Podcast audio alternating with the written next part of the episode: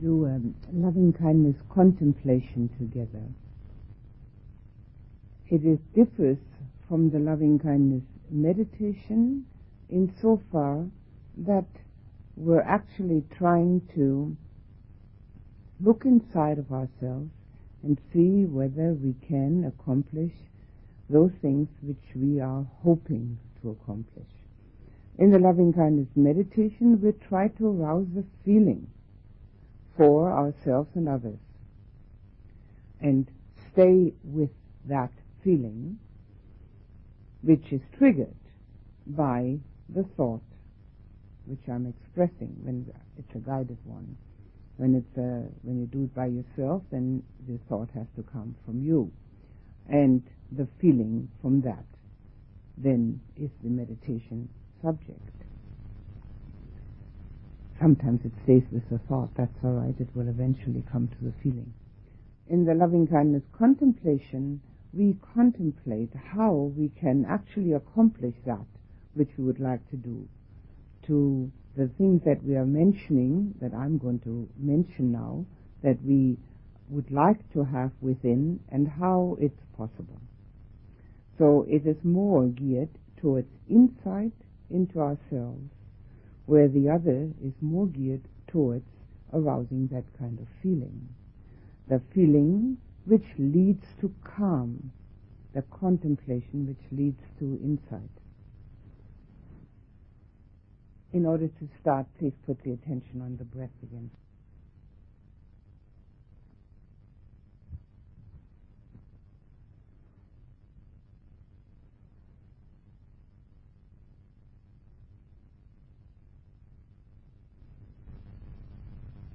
And now please repeat after me. May I be free from enmity.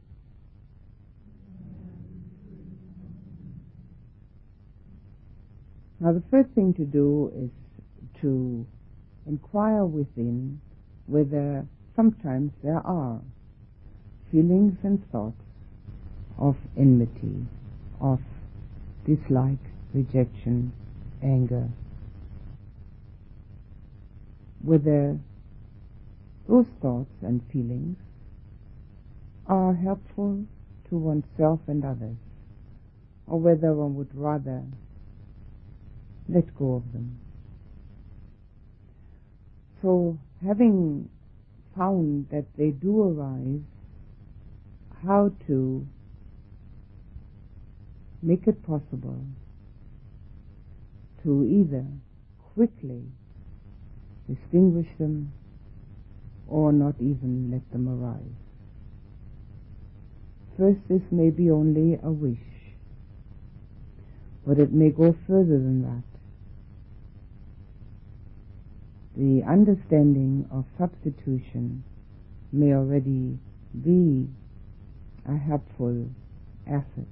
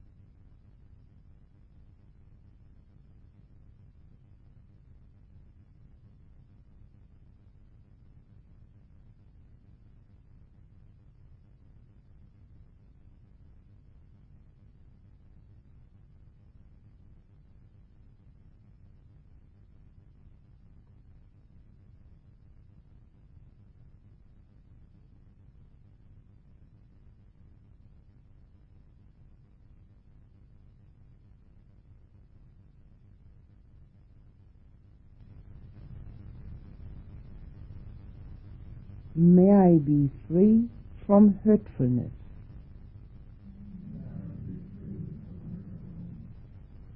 Again, we can inquire whether we ever have within the wish, the thought, the feeling of hurting another, or have actually accomplished that through words or deeds. Inquire again whether that is conducive to peace and harmony within, and if it's not, how can we reduce it, eliminate it, substitute for it?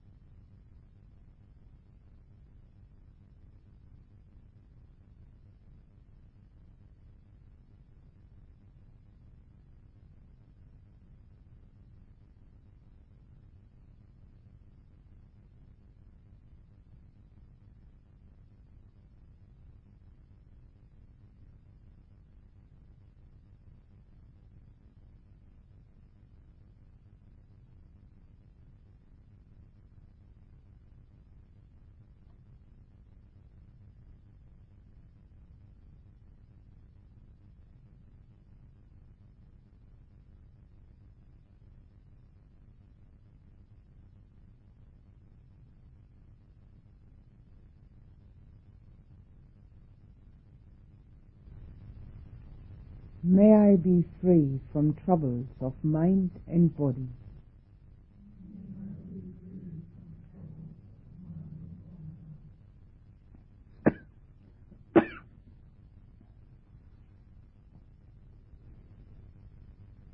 Wishing that, hoping for that, entails being one's own best friend.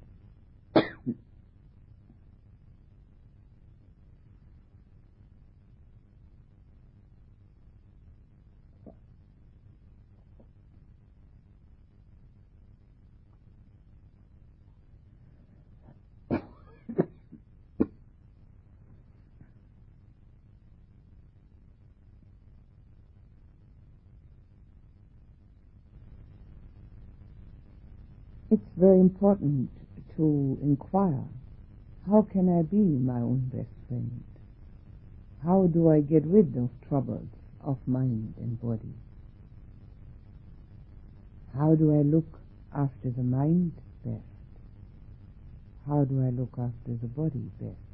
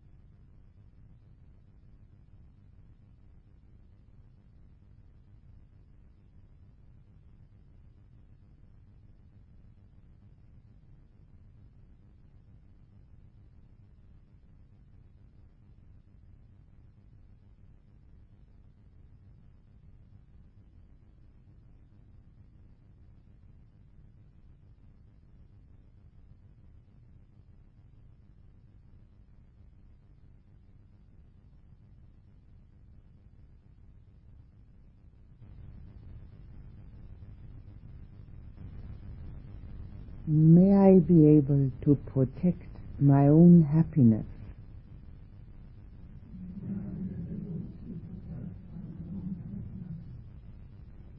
The first thing to inquire is what is my own happiness? What constitutes my happiness? And having found that, how do I protect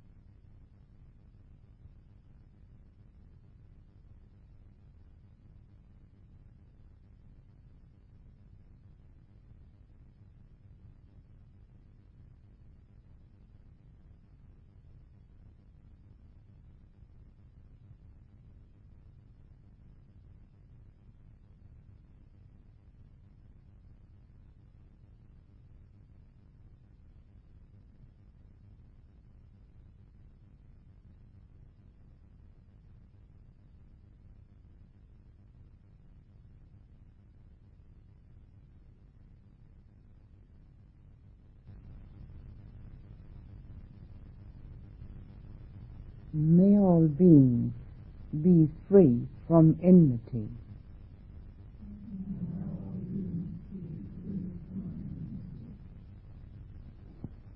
Now, first having inquired into oneself and wished for oneself this release from the negative emotions and possibly having found a way to do it, we wish the same for all others, and if we know a way to be free from enmity, we may share it with others. Mostly, we can share that through our being.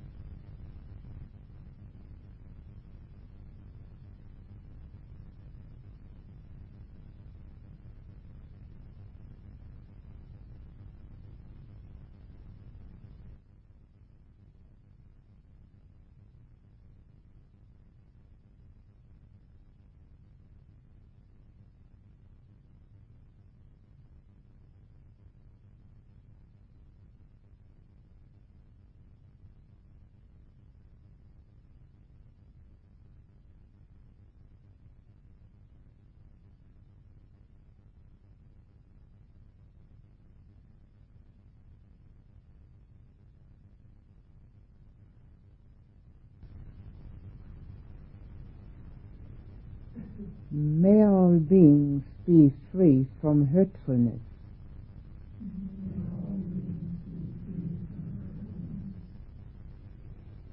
Again, what we have wished for ourselves, we wish for others. And having found a way for ourselves, we can share it. Mostly we share it by being totally harmless ourselves.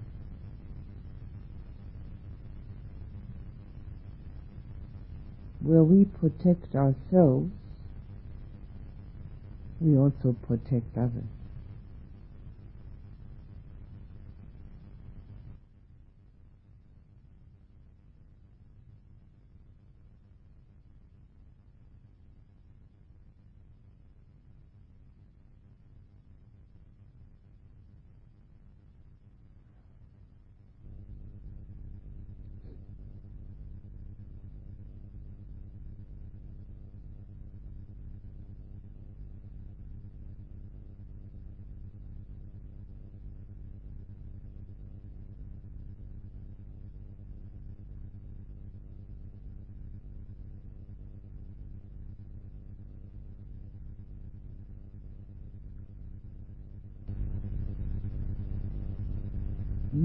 Beings be free from troubles of mind and body.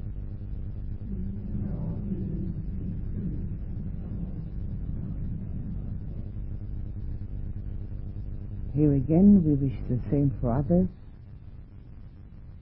Having found a way to be trouble free, we may be able to be helpful.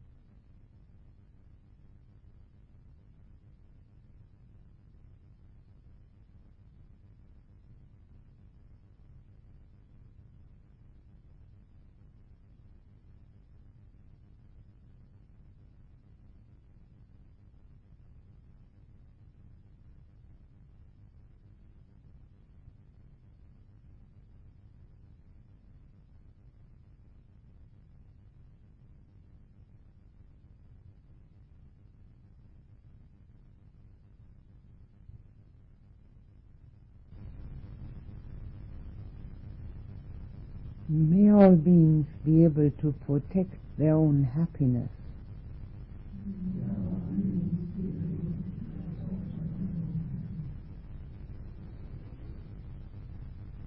This is a challenge for ourselves that we do not interfere with others, what they think constitutes happiness, even if we don't think so. If we are able to protect our happiness, then we will be rendered harmless. We will not disturb others.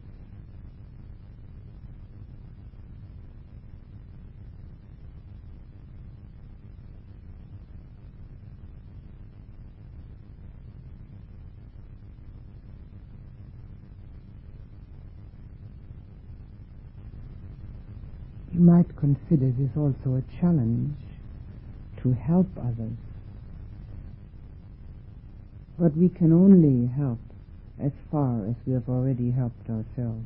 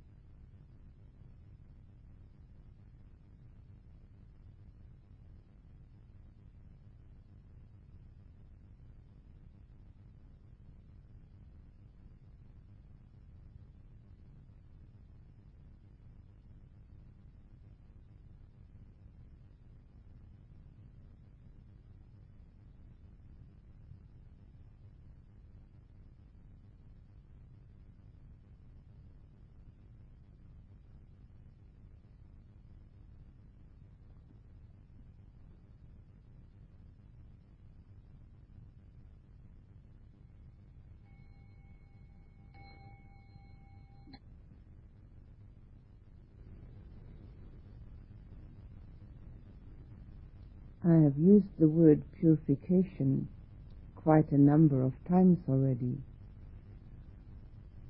And one of the most important books containing a concise and detailed explanation of the Buddha's teaching, written in the fifth century, is called The Path of Purification the Visuddhimagga. And often we talk about the teaching as the path of purification. And if we actually learn to observe ourselves, we will find that everything that bothers us within nothing but impurity, negativity. sometimes they come out as hate and sometimes they come out as greed. And everything that can be put under those two categories. The path of purification concerns heart and mind. It's a path which brings results at every step, not only at the end. Each single step brings a new and um, better view of oneself and the world. We've been doing loving kindness meditation. We'll do that every evening. We've been doing it twice. We now did a loving kindness contemplation. If you observe yourself after you finish with the loving kindness meditation, and you have actually felt or even just thought those thoughts or felt those feelings, you should have noticed that there's a feeling of clarity, relief, and peacefulness. If the mind only goes in that one direction, and the heart actually can follow too, then there is a feeling of being relieved from a burden, a lack of heaviness. If you observe yourself, you will find it. A meditation retreat is there to observe yourself. If you don't want to do that, observe yourself. Meditation retreat is not useful. We are the only ones, each one of us, that's meditating. Each one of us is the one that wants to be happy. So what else is there to observe except oneself? Out in the world we don't have time very often. Things happen. But here nothing happens other than what you make happen. You're totally in charge of your own scene here. Now I've already explained to you the purification of thought, how to do it. You may be able to notice now, certainly at the end of the course, that the Buddha's instructions are an exact how-to path, how to do it. Nowhere else in any spiritual endeavor is it possible to find such an exact how-to. Naturally, after you've got the how-to, you've got to do it. But it's so exact and so clear that anyone with goodwill, good intention, and self-observation and self-honesty can do it. With self-observation comes self-honesty. It's very difficult to be honest about oneself.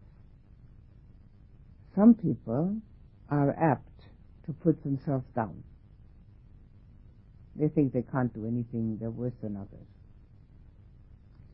It's just as useless as thinking too much of oneself.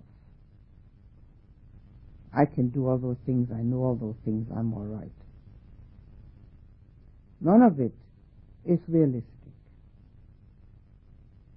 Both, strangely enough, are ego trips. That's all they are. I'm less than you or I'm more than you. Both is an ego trip.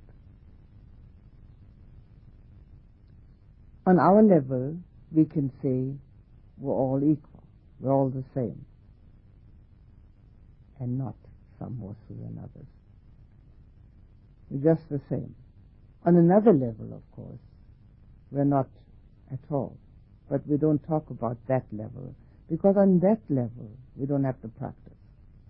Once we've seen that we're not, there's nothing to practice. So we talk about this level where we're at. And at this level, we're neither less nor more. We're all in the same boat. Exactly.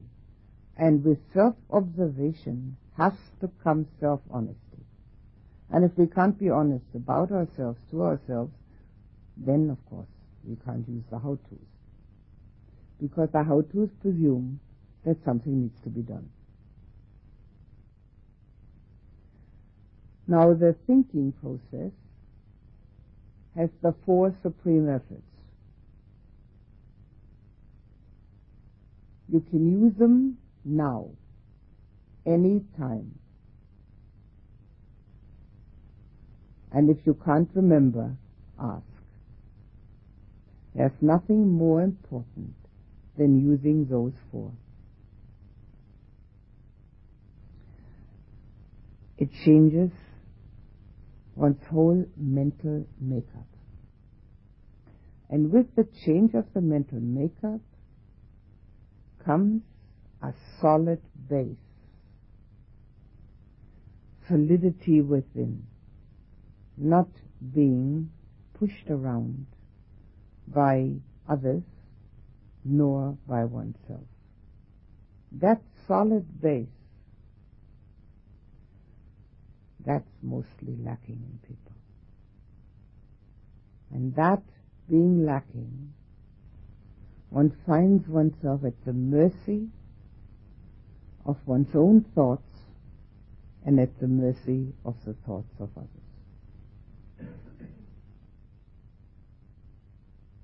The Buddha called that being a slave.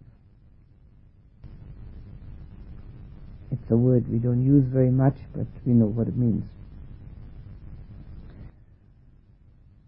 Now the thought process contains the four supreme efforts. The concentration itself and the mindfulness are purification aspects.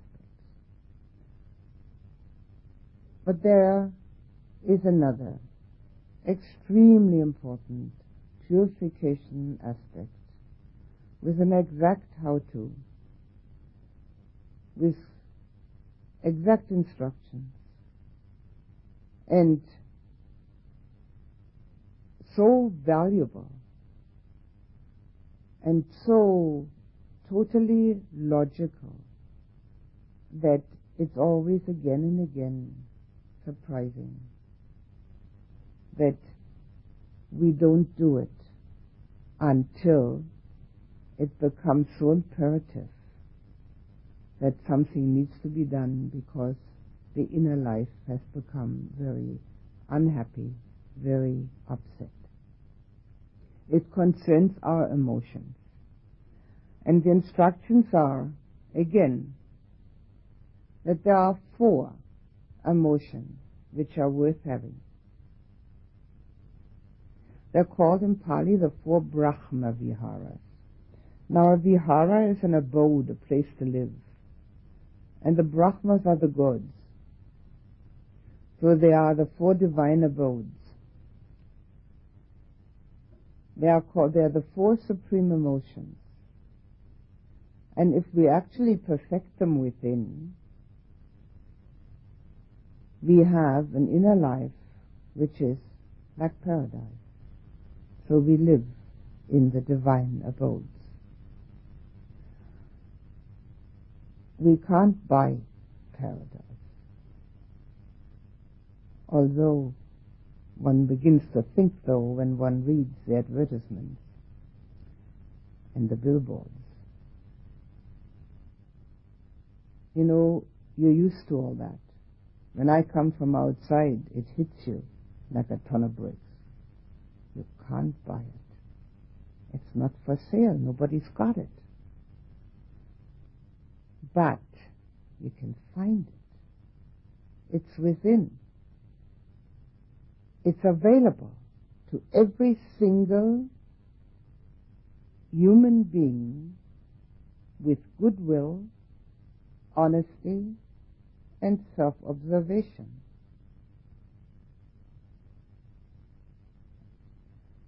These are the four supreme emotions. In Pali, they're called Metta, Karuna, Mudita, Upekkha. Metta, you've probably heard if you've been in some Buddhist meditation retreats. They talk about it a lot. And it's usually translated as loving kindness, which is what I've also done when I used it as a word for the meditation in the evening. But I don't particularly like the translation because, although it's totally correct, it's a totally correct translation, I don't particularly like it because it doesn't seem to have the strength, the charge that the word love has. The word love has much more charge behind it. The word loving kindness seems to have a lack of that. So I'm going to use the word love. And I'm going to explain to you at this point the difference between what we call love and what the Buddha calls love. And although it seems to be just one single emotion, it has a totally different connotation behind it.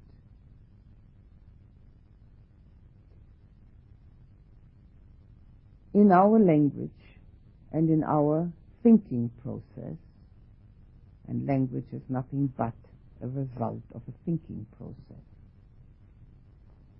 Love is usually considered to be a relationship. It can be a relationship between two people, between two adults. It can be a relationship between one adult and children, it can be a relationship between an adult and an ideal. It can be a relationship between a, several adults. But it's got to be a relationship. Love means there's somebody there. And usually, the most important one is the one-to-one.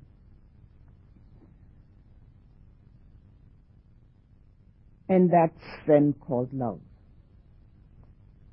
But in reality, it doesn't bring that what one has maybe dreamt about earlier before one's tried it, what love is supposed to be like. And why is that? Of course, one immediately puts the fault at the partner.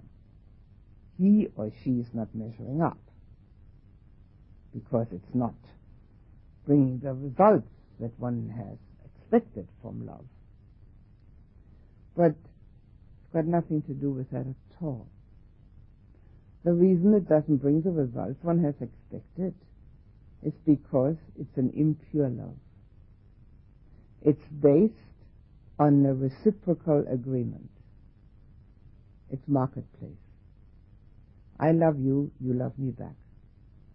And as long as the other one is there, things are all right long as the other person hasn't changed him or herself. Now, underneath all our illusions about solidity, about ourselves, about others, subconsciously, every intelligent person knows that everything constantly changes. We try to avoid thinking about it.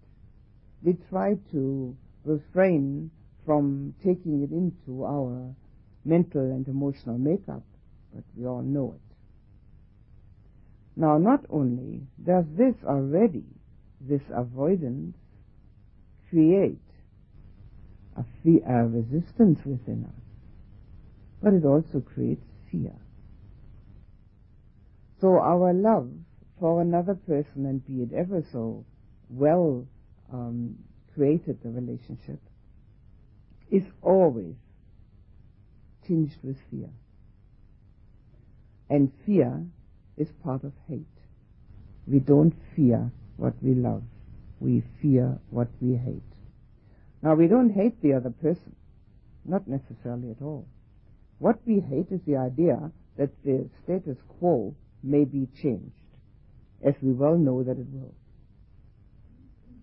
And with that fear, which is particularly strong in mother love, but equally strong in relationship love, or equally um, common in relationship love, our feeling of love is totally impaired.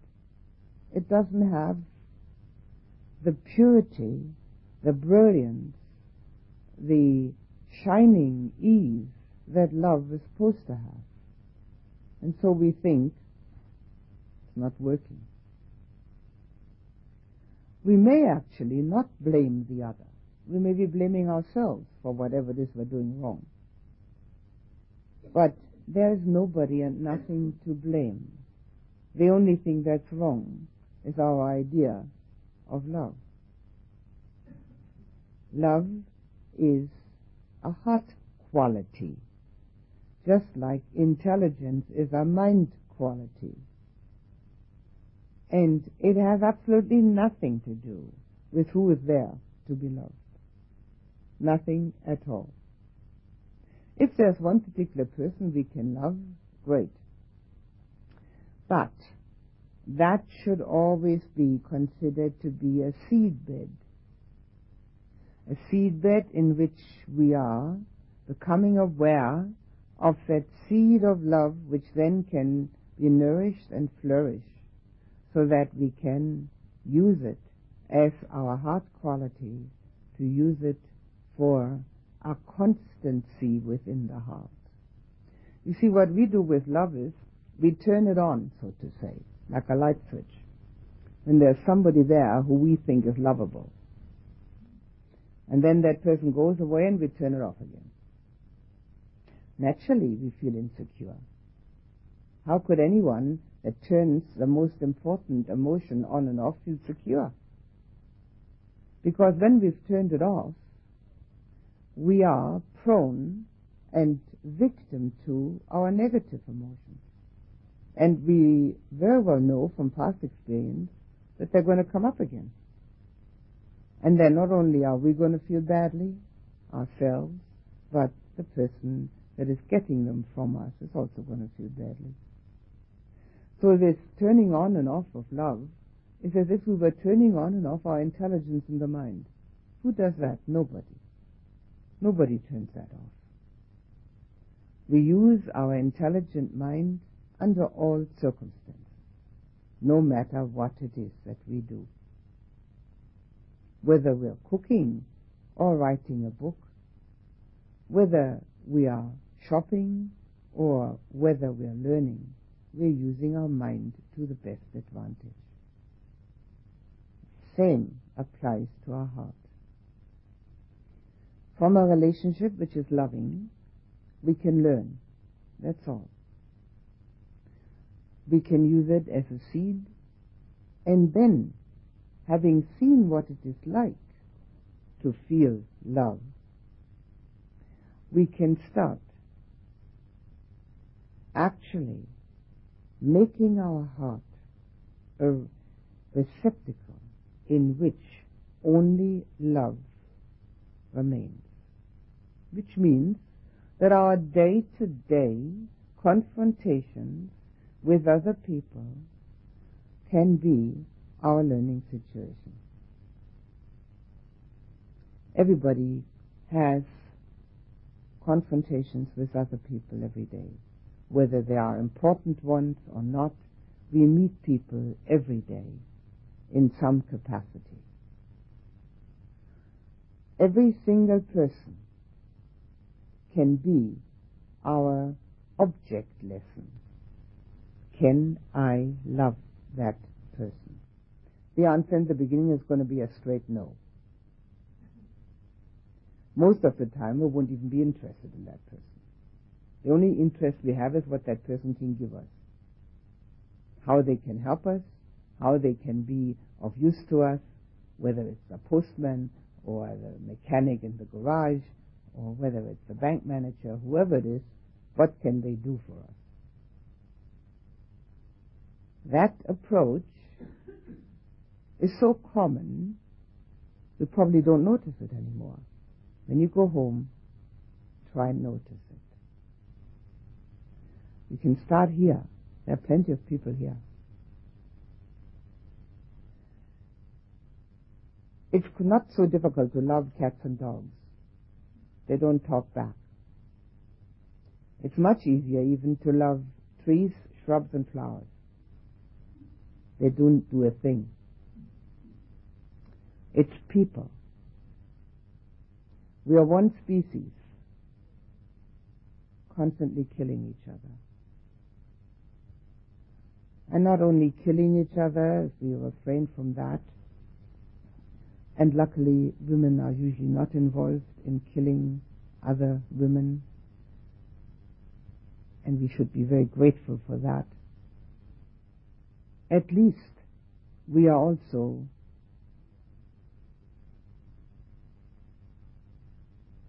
hurting through non-attention, through indifference, through self-motivation, through our self selfishness, confronting others with that what we want and having no concern whether there's love involved. Now love is a constant giving. But what do we lose when we give love? Not a thing. We get more and more love in our heart.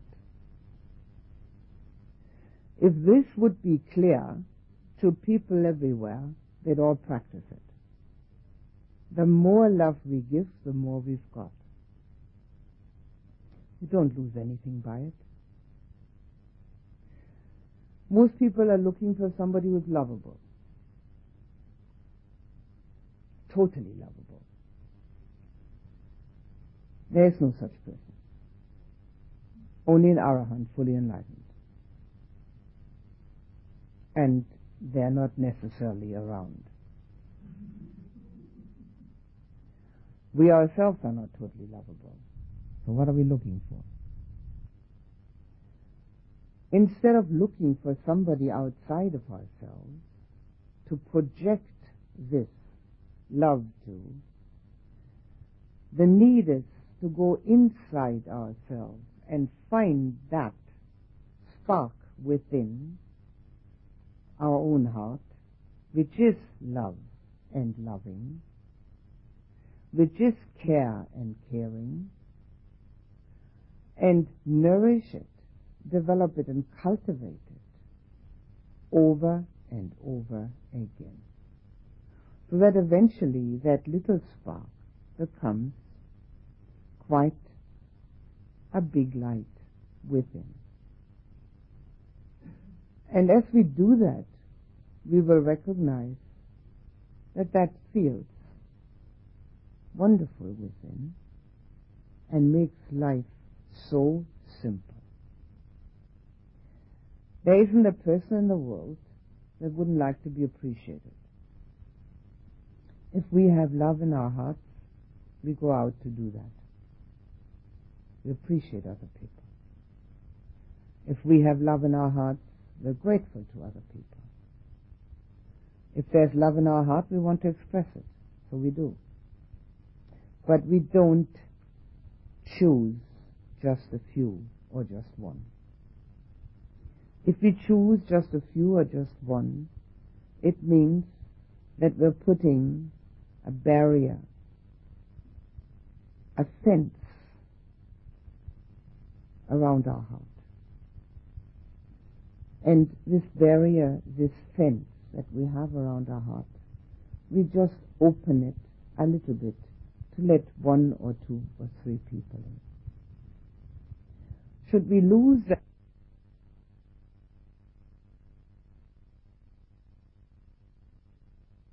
we think love is lost. Totally absurd. Because that other person has got nothing to do with it. The love is sitting in our heart. So we consider that a tragedy if we lose that one person that we had chosen to be allowed to enter behind our fence. If we didn't have a fence there, if it was wide open, and if our heart was full of love and ready to spill that out wherever was possible, one or two or three people, doesn't make any difference. People are people.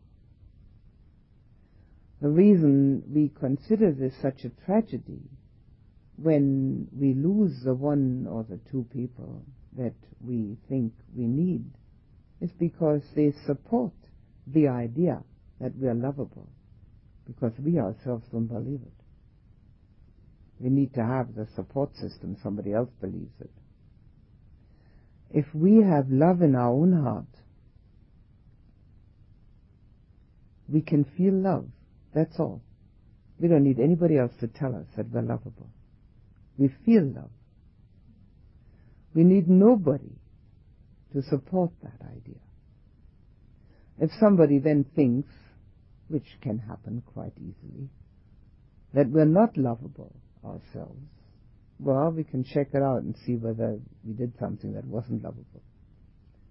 But most of the time, if the heart is full of love, no such things happen.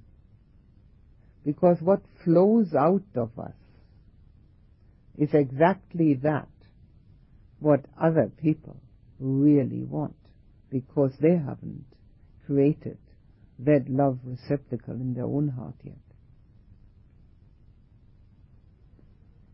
It's the only emotion which makes it possible to have the interpersonal relationships that we all deal with and often come a cropper. There is no other possibility. We can't think it out because even our thinking, as intelligent as we may be, is totally affected by our emotions. We live by our emotions. When it feels good, we like it. And when we like it, we do it. If there's a basis within which is indestructible, imperturbable, the Buddha called it, a basis on which we can build, which has nothing to do with personality, just that feeling of togetherness, giving oneself, one's heart to others, then it doesn't matter what happens, whether other people are reciprocating or not. That's their problem. Sometimes our example may be helpful. Other times it may not. It doesn't matter. We're looking for our own happiness. We're looking for our own security. Everything we do in life is geared towards our own happiness, our own security. This is the only way to find it. There's no other.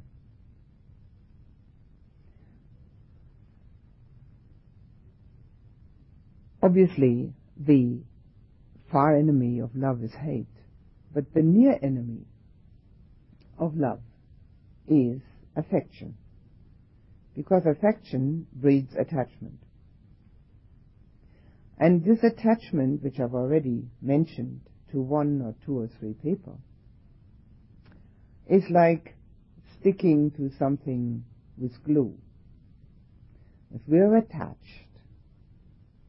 and we want to keep and we want to have, we can't expand. The heart remains closed to the universality of love. The attachment is the near enemy.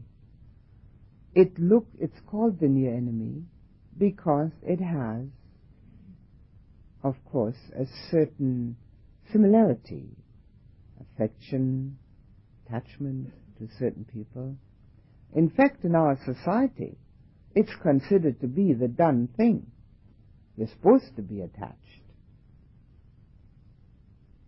But does it make anybody happy? That's another question. And does it actually give us the opportunity to expand our heart and make it immeasurable? The immeasurable heart is one way towards enlightenment. It must never have that personal love relationship embedded in it. Naturally, there are people that we're closer to, but we need to use that experience in order to make it universal.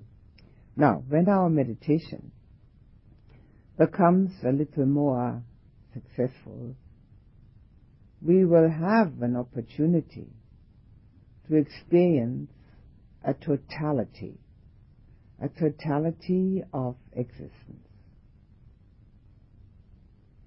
These are not just words, these have to be experiences. I've seen those words bandied about many, many times. It's meaningless.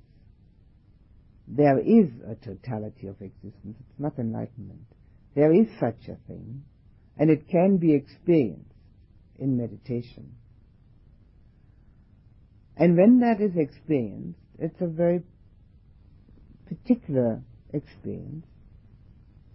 It becomes much easier, of course, to love others and not to discriminate between those who we think are lovable and those who are not. Our discrimination between those who we think lovable and those who are not is based on our ego delusion. So it can never be totally true. It's based on what we think, believe, on the things that we have heard, on the things that we have taken in as truth, but it's not based on absolute truth. So our discrimination is a strictly personal idea which does not help us at all. It doesn't help us to be free. Free of the restraints that we put upon ourselves when we dislike. The restraints which we put upon ourselves when we reject and resist, when we close up our heart because we're afraid somebody might trample it. A heart full of love cannot possibly be trampled. Only a heart that has just that little bit of love in it for one person and expects to have results from that, that can be trampled. The mistake we make about love is that we want results from it. We're doing it for a purpose. Instead of recognizing the fact that that's the only function our heart has. It's the same as when we study. We expect results. We want to make a good living from it. Because we have filled our mind with information and are able to disseminate it, and so we expect results from that. But to expect results from our heart is foolish because the results are self-evident. They are immediate and they need no one else. We always think there must be somebody else so that we can get results. The results are within. The heart is free. The heart is giving. The heart doesn't have any kind of restriction. There's a feeling of security. people talk about security in terms of insurance policies or job security or retirement for security. The only place to retire to is into one's own heart. That's the only security one can find. Every moment of the day when the heart is loving, there's no feeling of fear. There's no feeling of worry. It's impossible to have both together. Love and fear do not go together. Love and worry do not go together. It's either one or the other. There's nothing to fear because we're totally sure that no matter what happens, the heart isn't going to change. Whatever other people do, that's their problem. Our own heart doesn't have that problem. So the feeling of security, the feeling of self-confidence, the feeling of being without burdens makes life much, much easier. It's a difference as if one is traipsing around with a hundred pound backpack on one's back, or whether one can leave that at home. If you've ever had a hundred pound backpack on your back, you know what it feels like after you've traipsed around with it for a while. It's most annoying to say the least. The difference is just like that, or even more so. Our way to do that is in every small encounter. Every little encounter with every single human being. Every single human being can be our teacher. And if we use it that way, we will certainly have results from that. Sometimes we will miss out on a lesson. Why not? It's okay. We can be quite sure we're going to get exactly the same lesson again, just like in school. The advantage we had in school and in college was that they told us when the exams are going to be.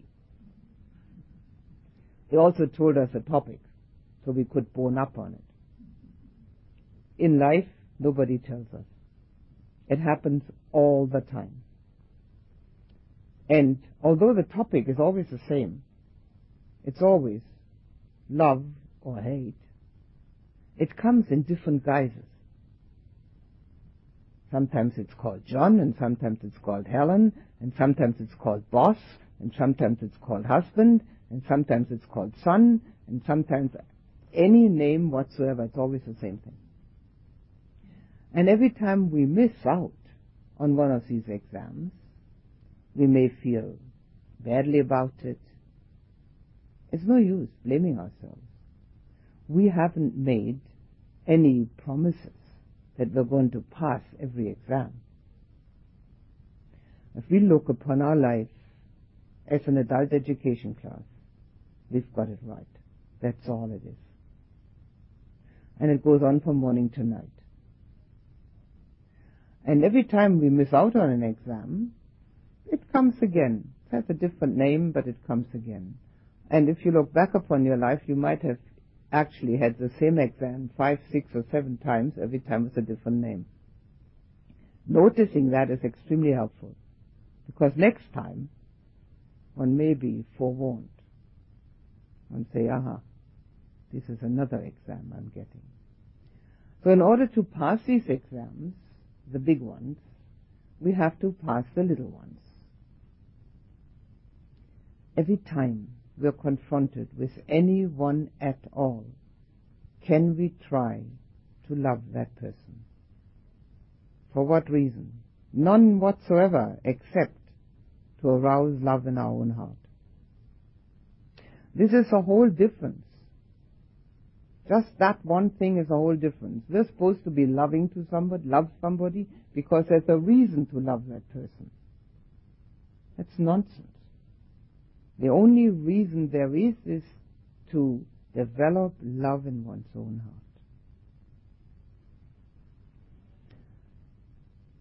We might start on the easy people. People who haven't done anything particularly awful to us. Whom we meet here and there. The neighbors, if they're nice. The people at work, if they don't bother us too much. The postman. Anyone. Anyone at all. And then, after having graduated from that, then we go to the difficult people. We don't lose our discrimination. We don't lose the understanding of what's good and bad. We just lose hate. Anyone who even reduces hate will find life a totally different proposition. It's just completely different. Hate is very stressful, extremely stressful. I'll just give you a very small example, which I'm sure you've all experienced. I've only just recently experienced it. Going on the freeway, you want to get somewhere, obviously, and it's absolutely and totally full of cars and you can't move. So, you get nervous, excited, upset. You hate the cars, you hate the freeway, you hate the people, you hate everything. So it's a terribly stressful situation.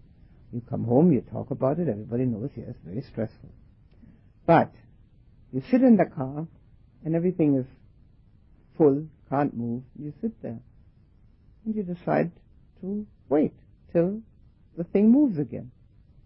So, no stress, no strain, nothing.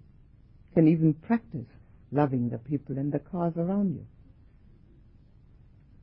Very simple. No stress, no strain, nothing. Come home and you can tell that you've tried loving people. People might think that it's a bit funny, but at least yourself haven't got any stress or strain. The hate, the dislike, the rejection, which arises over and over again in the smallest situation and then of course comes again in the big situations, is that which creates the stress and the strain, the tension, the nervousness, and eventually also the sickness. It really is like a poison. It's a poison which we produce ourselves. Now we have this opportunity in everyday life. And coupled with that, we have the loving kindness meditation. And we're going to do it every night in a little different manner so that when you go home, you can do it yourself. It's very useful to do it every morning before you face the world. You can spend 10 minutes on it, you can spend an hour on it, whatever time you have available. You can do it in any which way you like. You don't have to try and remember my words. You can use your own just so that you create an inner situation which is loving and compassionate. The center of our being are we ourselves. If we don't love ourselves, we don't love anybody. Often people find that in the loving kindness meditation, they can feel something for other people, but they don't feel anything for themselves. Unfortunately, that is most likely an intellectual enterprise, which doesn't hurt, it's fine, it's okay, but it isn't really love. Because as we learn to love ourselves with all our difficulties, all our hindrances, all our unlovable traits, we learn to love everybody like that too. We ourselves are not totally lovable. We have difficulties and we have hindrances. If we can love ourselves with all that, we can love everybody else with all those difficulties. We can see the difficulties quite clearly in ourselves because if we can't see them, we can't change them. We can see the difficulties in everybody else quite clearly. As long as we've seen them in ourselves, we see the same ones in other people. But that doesn't change the love. The one does not affect the other. So we really have to make a concerted effort to know ourselves and love ourselves in spite of it. Because only then will we be able to know others and love them for what they are. Very often in relationships, one of the great difficulties is that there is an expectation, that there's an expectation how the person's supposed to be, and then we'll love them. We have that same expectation of ourselves, how we're supposed to be.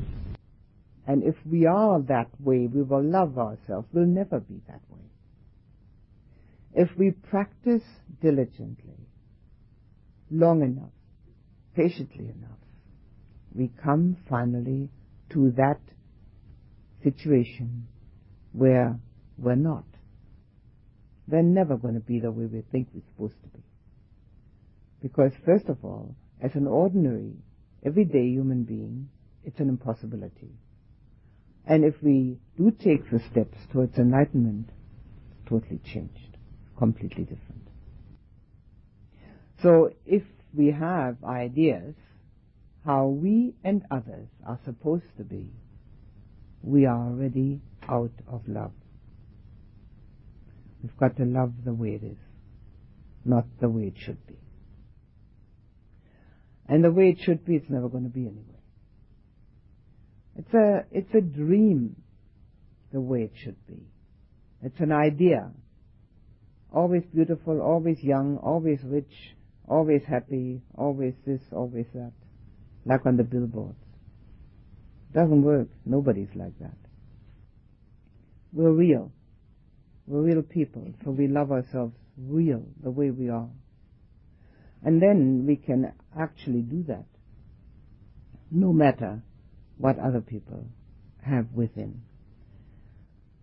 Our loving kindness meditation is nothing but an aid to that. Our main work lies in everyday life.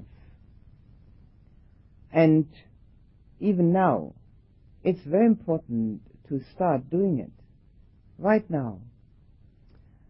Even though we can't say anything to the other person, that doesn't matter. We can start feeling. There are enough different people here that we can practice with. We can practice loving them. Why? So that the heart gets open. No other reason. That's all. It's a very good practice situation. Also a little bit facilitated because nobody talks back. A little easier than usual. So we start with the easy things and we do the difficult ones later. If we get an idea that there's really no difference between people, it's much easier to have that feeling of belonging together. And when we get that feeling of belonging together, we can love. Because if we belong together anyway, what other choice do we have except loving each other? Loving each other as a heart quality is an outflow which can be felt.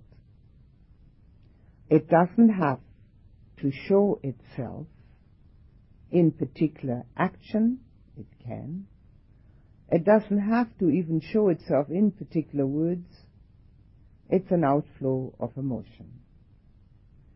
And the more it flows out, from us, the more we've got.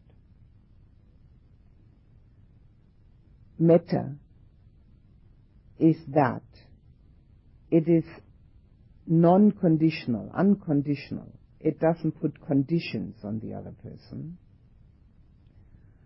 It's the kind of loving which does not have the usual society based ideas around it.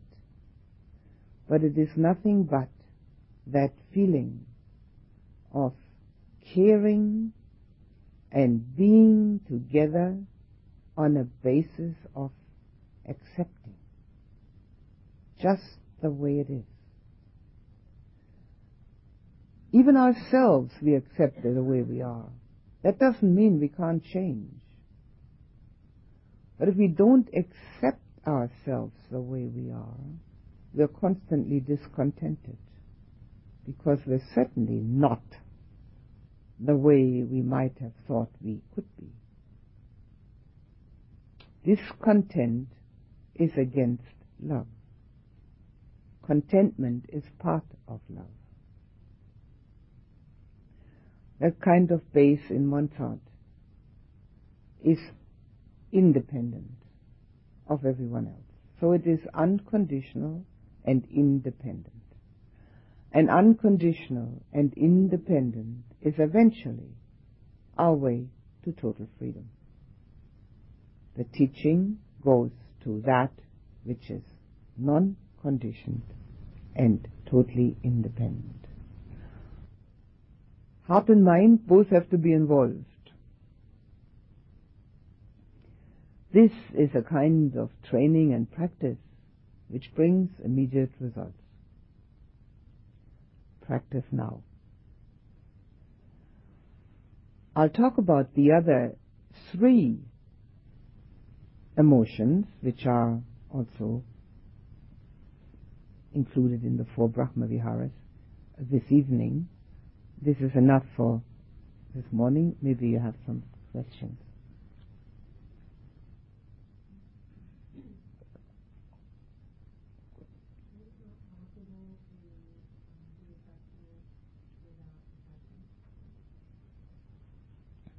To be affectionate, yes, certainly.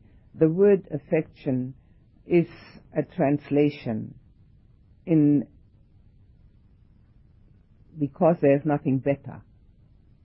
It is what is meant as attachment. What is really meant as attachment.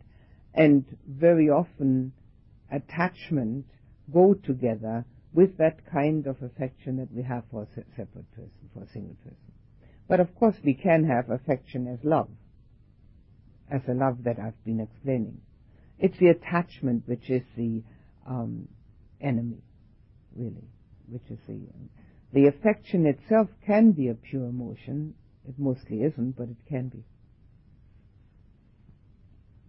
Yes.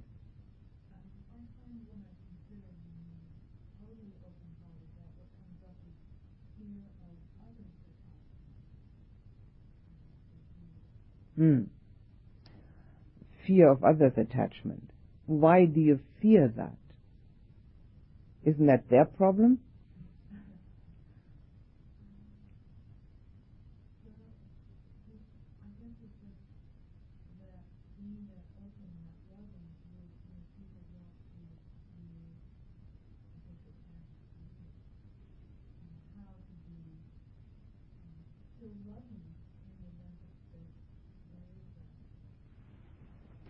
Yeah, I uh, I think I understand what you're saying.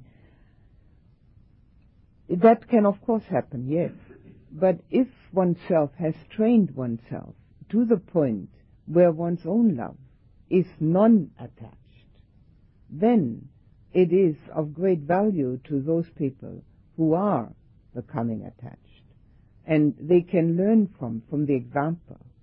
And they can be very helped by it, and it can be a very good situation for them.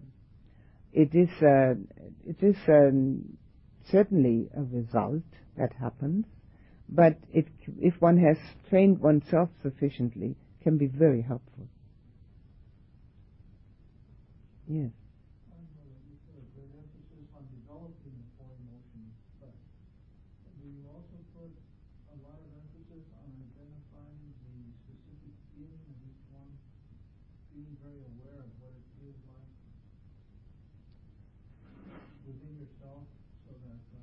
Yes. Yes, certainly. Certainly. Then the love emotion that one may have for people that are close to one, when one can recognize that as, uh, as love, and then being able to use it in that understanding of that recognition, to use that and go further with it, that's extremely helpful. The same with the other three, which I'll talk about yet. Yes, recognizing it and thereby being able to expand upon it. Certainly. It's even more important to recognize the opposites, to see when it isn't present. Yes.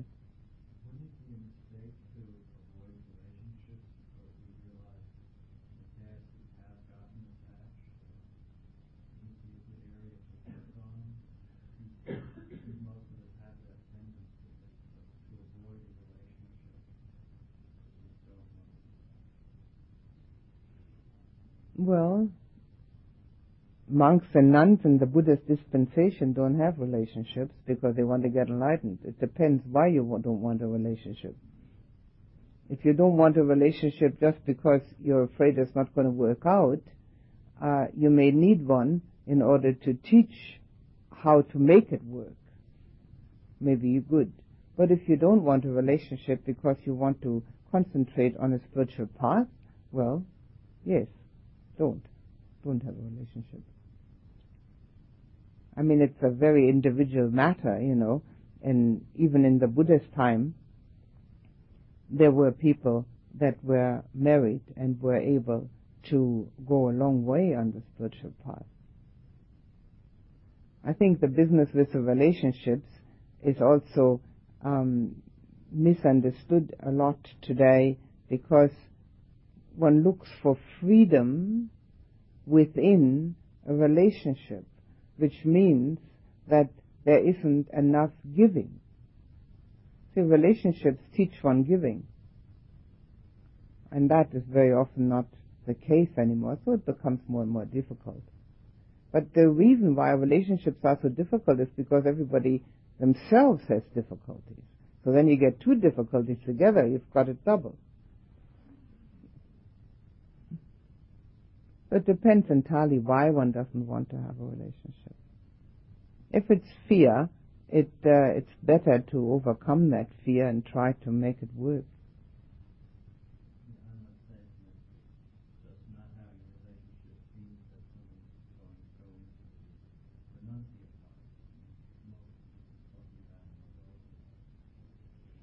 Yes, if one if one has a fear of it, it's much better to overcome that fear and try everything in oneself to make it work, to see the mistakes one has made in the past and maybe not make them again. Something like that. Use it as a seedbed. Yes. So if I accept the way I am, where does that self-improvement come from? You accept the way you are uh, and love yourself the way you are because if you're discontented, you can't love yourself properly, right? And as you accept yourself the way you are, you also know yourself the way you are. And as you see those um, areas which could be improved upon, you lovingly and carefully improve upon them. I like to compare that to an, an artist, a sculptor, who has made a sculpture. He looks at his sculpture and he sees that it isn't perfect yet that it has some unevenness, that some of the lines are not very um, harmonious. So he very lovingly and very carefully takes his chisel and very carefully changes it. He still loves the sculpture. Otherwise he wouldn't go to the trouble of changing it. But he's very careful with it and very loving and he changes it little by little.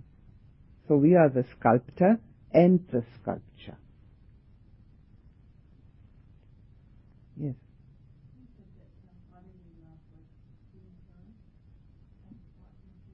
Not the impurest. Um, motherly, mother love has a great deal of fear in it because it's extremely attached. Not the impurest of the lot. I mean, there are much impurer ones. in fact, the Buddha said that one should love the whole world, every being, just as a mother loves her child.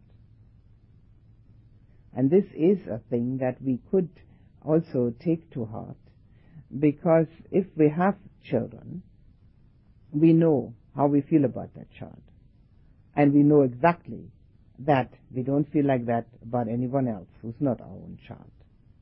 But the Buddha said that in the time that we have all been around, we may have all been somebody's children. So everybody may have been our mother. So if we can actually have that kind of feeling for others that we have for our own children, it would be a totally different world. That a mother's love is extremely attached creates fear in the mother for the life of the child, which is a kind of a protective system, which is necessary in the beginning when the child is small. So the mother knows that fear very much. They hate the idea of losing. So that is in a mother is very clear, the fear, the fear for the child. And yet the Buddha used the mother's love as the epitome of love. So certainly not as the impurest, the one that has great fear in it. Yeah, well, who doesn't?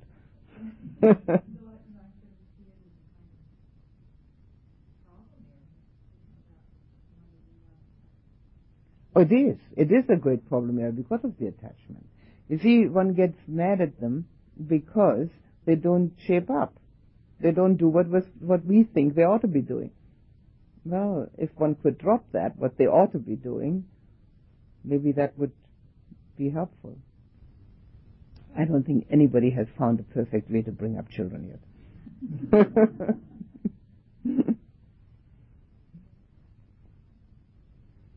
I can tell you that the easiest way to bring up children is to be their grandmother.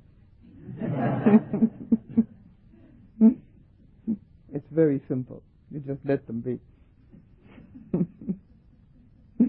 yes. Cruel? Yes. Yes. Right. But when I get them together and see that cruelty, the best I can get to come up in my heart is compassion as a deeper feeling from me to that.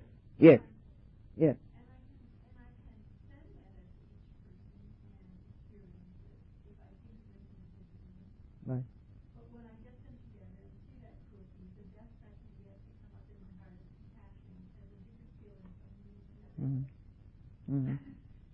Is, is it just a process of working more on metta, or are there some, or, or is compassion good enough for it? When I know, I know it's that I don't accept it, and I don't accept that the victim, victim is the arrogant and part of me because it's a trouble, and it's hard to, Mm. Yes. Yeah.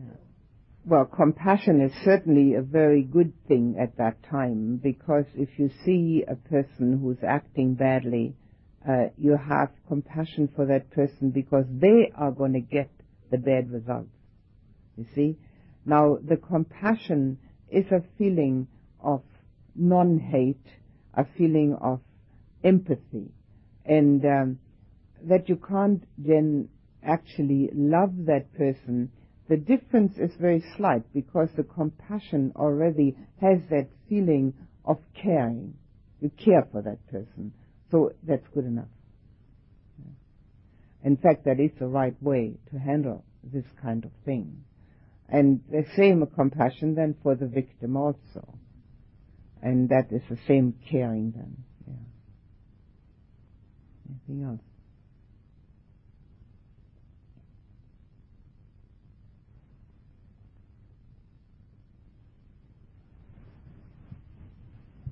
Okay, we'll say the little verse for the food again. And also, just want to make clear again that I put it on the uh, schedule outside. It was was lost. I don't know why.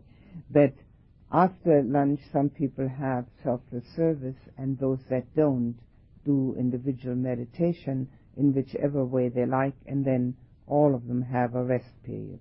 So there'll be actually a gong when the individual meditation should start, which is also the selfless service time, and also there'll be a bell when it's time to have the rest period, and then again when it's time to come back here. And I've written it up on the, on the schedule. Please put the attention on the breath for just a moment.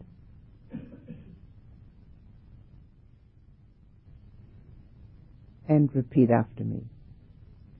Reflecting carefully, I use this food. Not for pleasure,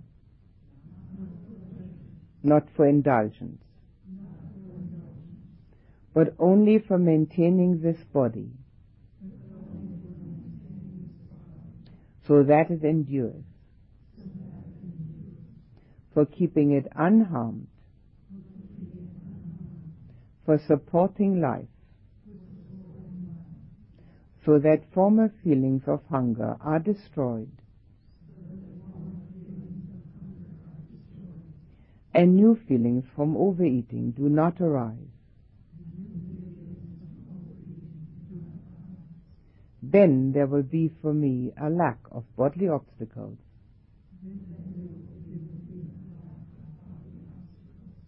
And living comfortably. Wish you a very nice lunch.